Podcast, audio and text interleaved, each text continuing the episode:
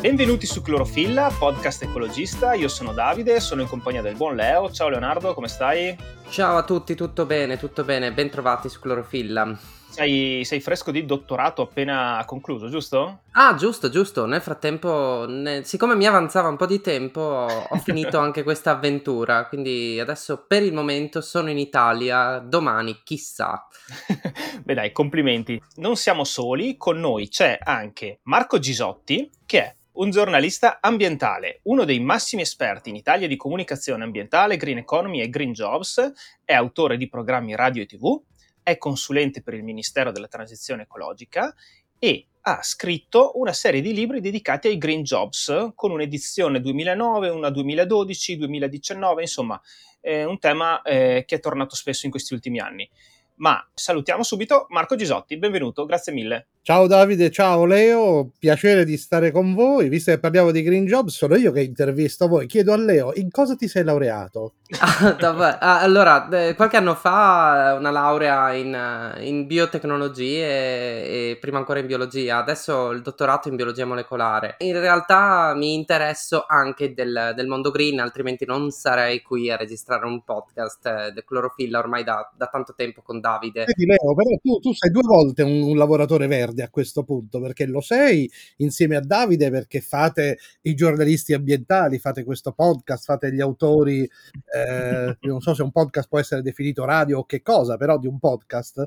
E poi lo sei perché eh, da biologo e da biotecnologo, inevitabilmente nel tuo futuro c'è il green, perché ormai va tutto sì. in quella direzione. Ass- assolutamente sì. Eh, ci sono infinite de- declinazioni del, del, mondo verde e il mondo della biologia assolutamente lo, lo comprende. Grazie comunque per esserti unito a, a noi questa sera, Marco. Ci fa, ci fa molto piacere. La prima volta che tu ti sei avvicinato a i green jobs invece, che cosa cercavi? Beh, è successo molto tempo fa, è successo nel 2004. Io all'epoca ero il direttore di un mensile che si occupava di scienza, di ambiente, di natura, di stili di vita che si chiamava Modus Vivendi e a un certo punto ci siamo chiesti, in redazione, eravamo una cooperativa di giornalisti, ci siamo chiesti se esistessero dei lavori verdi, perché non se ne parlava. E abbiamo fatto, ci abbiamo lavorato per un anno e poi abbiamo fatto una pubblicazione che si chiamava Ecolavoro ed era una, una sorta di mensile di annunci di lavori verdi. Ed era veramente eravamo un po' pionieri, eravamo all'avanguardia, nessuno ne parlava, nessuno li cercava, nessuno sapeva esattamente cosa fossero e poi da lì a poco in realtà è diventata una, io dico un'escalation, perché mentre noi lavoravamo su questo, alle Nazioni Unite c'era chi ci lavorava, addirittura negli Stati Uniti, e poi nel 2008 eh, c'è stato il presidente degli Stati Uniti, Obama, che nel suo discorso di insediamento alla Casa Bianca parla di nuovi lavori per nuove professioni legate all'ambiente. E a quel punto, come dire, eh, nessuno l'ha chiamati più ecolavori, ma tutti li hanno chiamati green job. E appunto, mh, volevo chiederti, proprio andando sul, sulle basi, cosa sono i green jobs? Nel senso, sono lavori che si occupano di sostenibilità o sono lavori essi stessi sostenibili, nel senso che sono rinnovabili, ecco, un po' come le energie rinnovabili, non so, mi viene in mente un gelataio, uno che fa gelato, è un green jobs, sarà per sempre, avrà per sempre lavoro, soprattutto con le estati che ci aspettano? Be- bella domanda, allora, sicuramente un gelataio che faccia il gelato in un certo modo, cioè rispettando eh, dei canoni di sostenibilità, che quindi, come dire, compensi per esempio l'energia che utilizza per fare i gelati, che chiaramente per fare quell'energia dovrai o usare delle fonti rinnovabili o se usi delle fonti tradizionali da petrolio, da gas o da carbone, deve compensarle, quindi comprare dei crediti di CO2 e poi deve, per essere green, anche i prodotti che usa, anche tutto l'approccio che ha deve essere legato alla qualità, al territorio. Eh, a volte eh, a me capita che, che quando parlo di green jobs, a me capita di fare tanti incontri con i giovani, con le scuole e beh, io dico, guardate, un green jobs oggi è anche il cuoco che fa sorridere, dice, vabbè, ma il cuoco che c'entra, che, che fa bene all'ambiente un cuoco? Beh, un cuoco può fare male all'ambiente se, se, non è bravo, ma perché oggi tutto ha a che fare con l'efficienza delle risorse, con la capacità di riutilizzarle. E allora, per, per rispondere alla tua domanda, cioè cos'è un green jobs? Beh, un green jobs, nella definizione che si dava fino a insomma, parecchi anni fa, una decina di anni fa, era un lavoro che facesse bene all'ambiente ed erano tipicamente legati alla conservazione della natura, alle energie rinnovabili. E però oggi, negli ultimi anni, c'è, c'è stata una trasformazione perché tutti i lavori oggi chiedono competenze green, appunto come il cuoco, come il gelataio, ma anche chi lavora in amministrazione. Allora, da un lato ci sono i green jobs propriamente detti, cioè quelli che servono per l'ambiente, e poi ci sono tutti gli altri che però stanno diventando green. Quindi guardate che c'è una rivoluzione in corso che nessuno se ne accorge. Io vi posso dire che oggi l'80% di tutti i posti di lavoro che vengono cercati, l'80%, beh, le imprese chiedono che uno ne capisca di ambiente. Quindi eh, io dico sempre che è una specie di rivoluzione silenziosa che è in corso. Si parla tanto di transizione ecologica, beh, in qualche modo siamo già su quel percorso.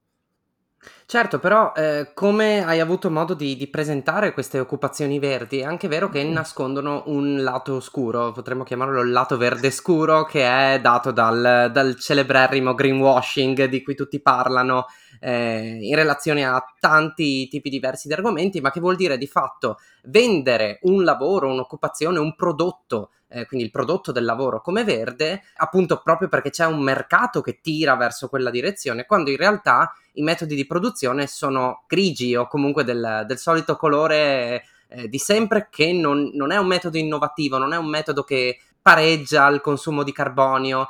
E quindi parte del tuo lavoro è anche cercare di, eh, di, di, trovare, di riconoscere laddove ci possano essere delle narrazioni fasulle sì, ma sai, oggi le narrazioni fasulle sono più deboli di un tempo. Cioè, oggi i cacciatori di bufale sono veramente appostati dietro ogni, ogni angolo, dietro ogni semaforo c'è un cacciatore di bufale, e dico per fortuna.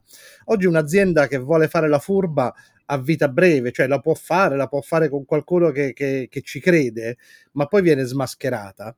E, e, questo secondo me è la cosa più bella, per esempio, dei, dei social, che i social hanno reso possibile tutto questo. Dall'altro però c'è anche da dire una cosa, che fare, eh, come dire, fare greenwashing conviene sempre di meno, perché ciò che conviene è veramente fare la transizione green. Mi spiego meglio i dati di, di, di, Union Camera, Union Camera è la, la, grande associazione di tutte le imprese italiane e misura mese per mese, provincia per provincia, cosa fanno le imprese, cosa dicono le imprese e poi c'è questo rapporto che viene fatto tutti gli anni con Simbola che si chiama Green Italy. Beh, eh, da questo emerge che oggi praticamente un quarto di tutte le aziende italiane hanno avuto una trasformazione dei loro processi in termini di efficienza energetica, eh, di riciclo o di riutilizzo di tutte le loro risorse, quindi l'abbattimento dei rifiuti. E spesso non è che lo fanno perché sono iscritti al WWF o alla Lega Ambiente, lo fanno perché c'è un guadagno. In realtà la, la mossa più importante e come dire, la spinta più importante che c'è stata è proprio questa. E oggi, con il costo dell'energia alle stelle, ancora di più è importante fare efficienza energetica, non sprecare.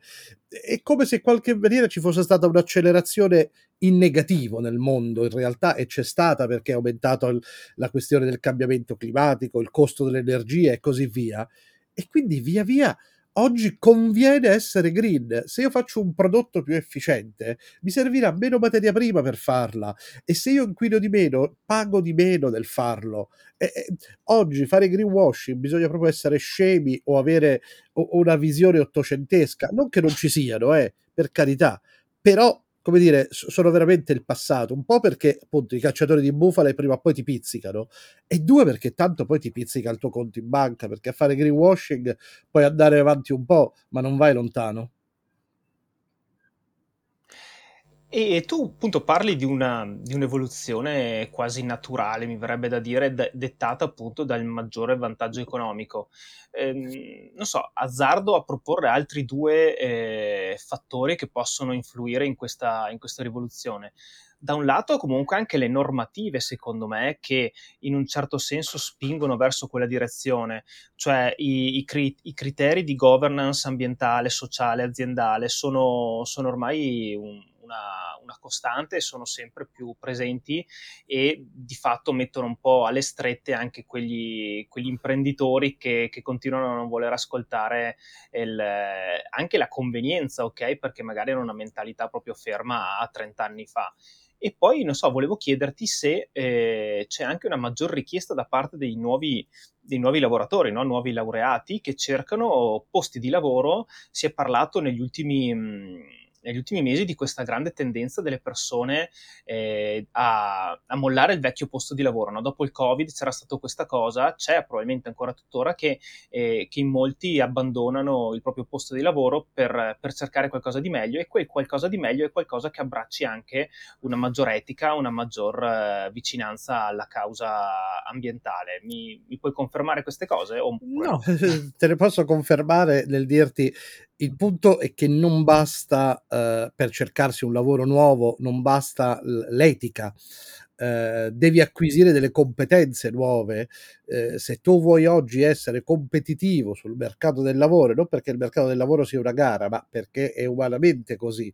Eh, quando vai a fare un colloquio di lavoro, il rischio che scelgano la persona che è entrata prima di te o dopo di te è sempre alto, quindi sei in competizione beh, non basta che tu dica eh, voglio fortissimamente, voglio essere green, devi esserlo, nel senso che devi avere delle competenze specifiche del tuo lavoro.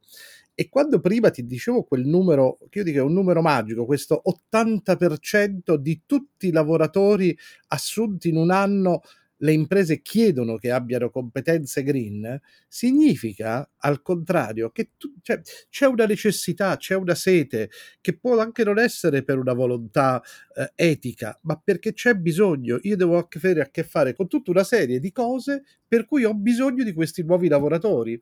Poi il mercato del lavoro è complicato, eh, non ci nascondiamo dietro un dito. È vero che c'è richiesta di lavoratori, eccetera, però è anche vero che non siamo fuori dalla crisi economica che c'era prima del Covid e oggi con la crisi energetica, soprattutto con questa enorme crisi del gas causata dalla guerra eh, scatenata da Putin, siamo un po' con le spalle al muro e probabilmente dovremo pagare un prezzo alto anche in termini proprio di crisi economica.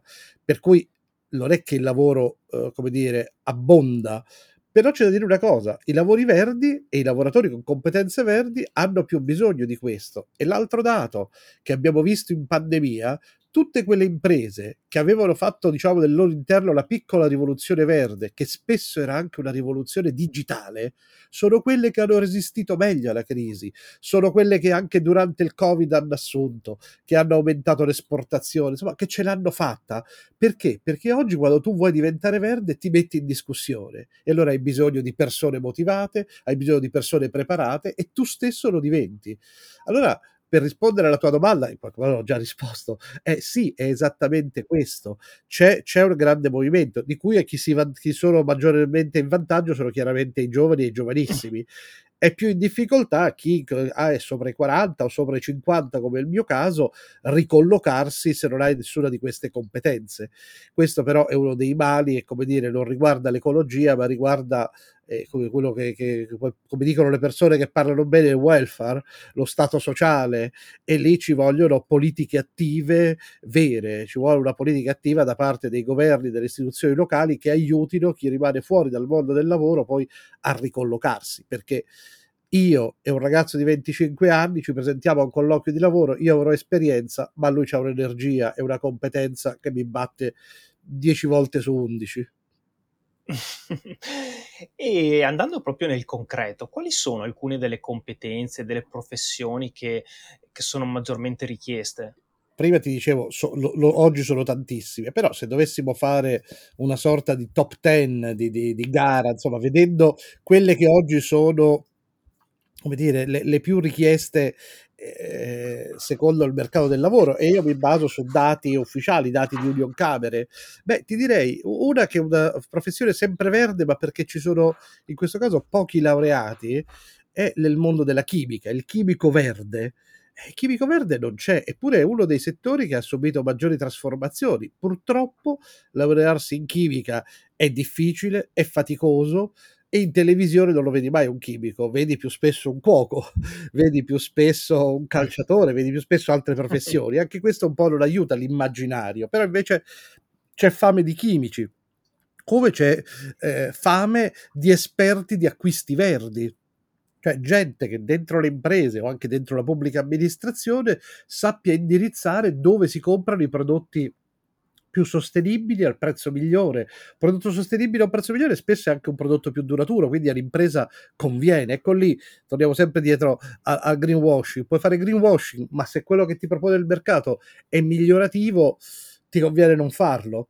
Oppure eh, nel settore, per esempio, eh, del, della telematica, della, del, del, digitale, il data analyst, il data scientist, cioè quei, quei programmatori, quei softwareisti, quegli esperti di software che servono nella gestione delle imprese e che anche qui serve a migliorare le performance di un'impresa. E poi nel settore del turismo. Il settore del turismo è stato ammazzato durante il Covid, oggi è forte ripresa e nel nostro paese va andava prima della, della crisi e adesso sta riandando di nuovo alla grande, par, tutta la parte del turismo sostenibile, del turismo naturalistico. Noi abbiamo, come dire, delle, eh, dei capolavori della natura dell'Europa sono nel nostro paese, noi siamo talmente abituati che non ce ne accorgiamo. Però sempre di più gli italiani godono di questo, gli stranieri ne godono e c'è bisogno di chi sia capace eh, dire, di organizzare l'offerta turistica, dal manager del turismo fino alla guida turistica e naturalistica sul, sul campo. Eh, potrei dirti tutte quelle professioni, per esempio, eh, del settore energetico. È chiaro che il settore energetico è stato aiutato dai bonus eh, che riguardano l'energia, super bonus, eccetera. Però è vero che ha rimesso in moto tutta un'economia legata alle costruzioni, a, a, chi ha bisogno di fare impianti di riscaldamento, di raffrescamento, eccetera, che anche questa dieci anni fa era morta e c'è una grande fame di operai e di ingegneri a tutti i livelli, vedi? Cioè, non c'è soltanto il lavoratore super laureato, ma c'è anche il lavoratore verde che è un operaio. E poi, e poi ci sono tutte quelle professioni che io chiamo circolari. Ho fatto un anno e mezzo fa, due anni fa, proprio un report per Legambiente sulle professioni circolari, sempre basandomi sui dati di Union Camere, che mm. sono i dati eh, più, più, importanti e più raffinati che ci siano in Italia, non solo quei sondaggi che fanno gli istituti demoscopici che intervistano 600 persone, così un po' a cavolo. Sono invece okay. questi fatti sulle imprese su una base amplissima. Beh, e quelle professioni circolari, che sono tante, pensa- ce ne sono alcune che facevano sorridere, cioè io ti dico il falegname, il fabbro, il fornaio, il sarto, il calzolaio. beh, oggi queste hanno di nuovo vita perché un calzolaio e un sarto ti rimette a vita nuova le scarpe come facevano i nostri nonni, come facevamo noi da bambini. Io insomma ho 54 anni, quindi dire, ero bambino tanto tempo fa, ma me lo ricordo. Beh, oggi non è più una vergogna, come vanno per esempio quei negozi eh, cosiddetti della seconda mano oggi non è più vergognoso, sa, questa giacca di seconda mano. Sì, sì, sì, è vero. Eh, prima ti guardavi e cioè, sei miserabile. No, anzi.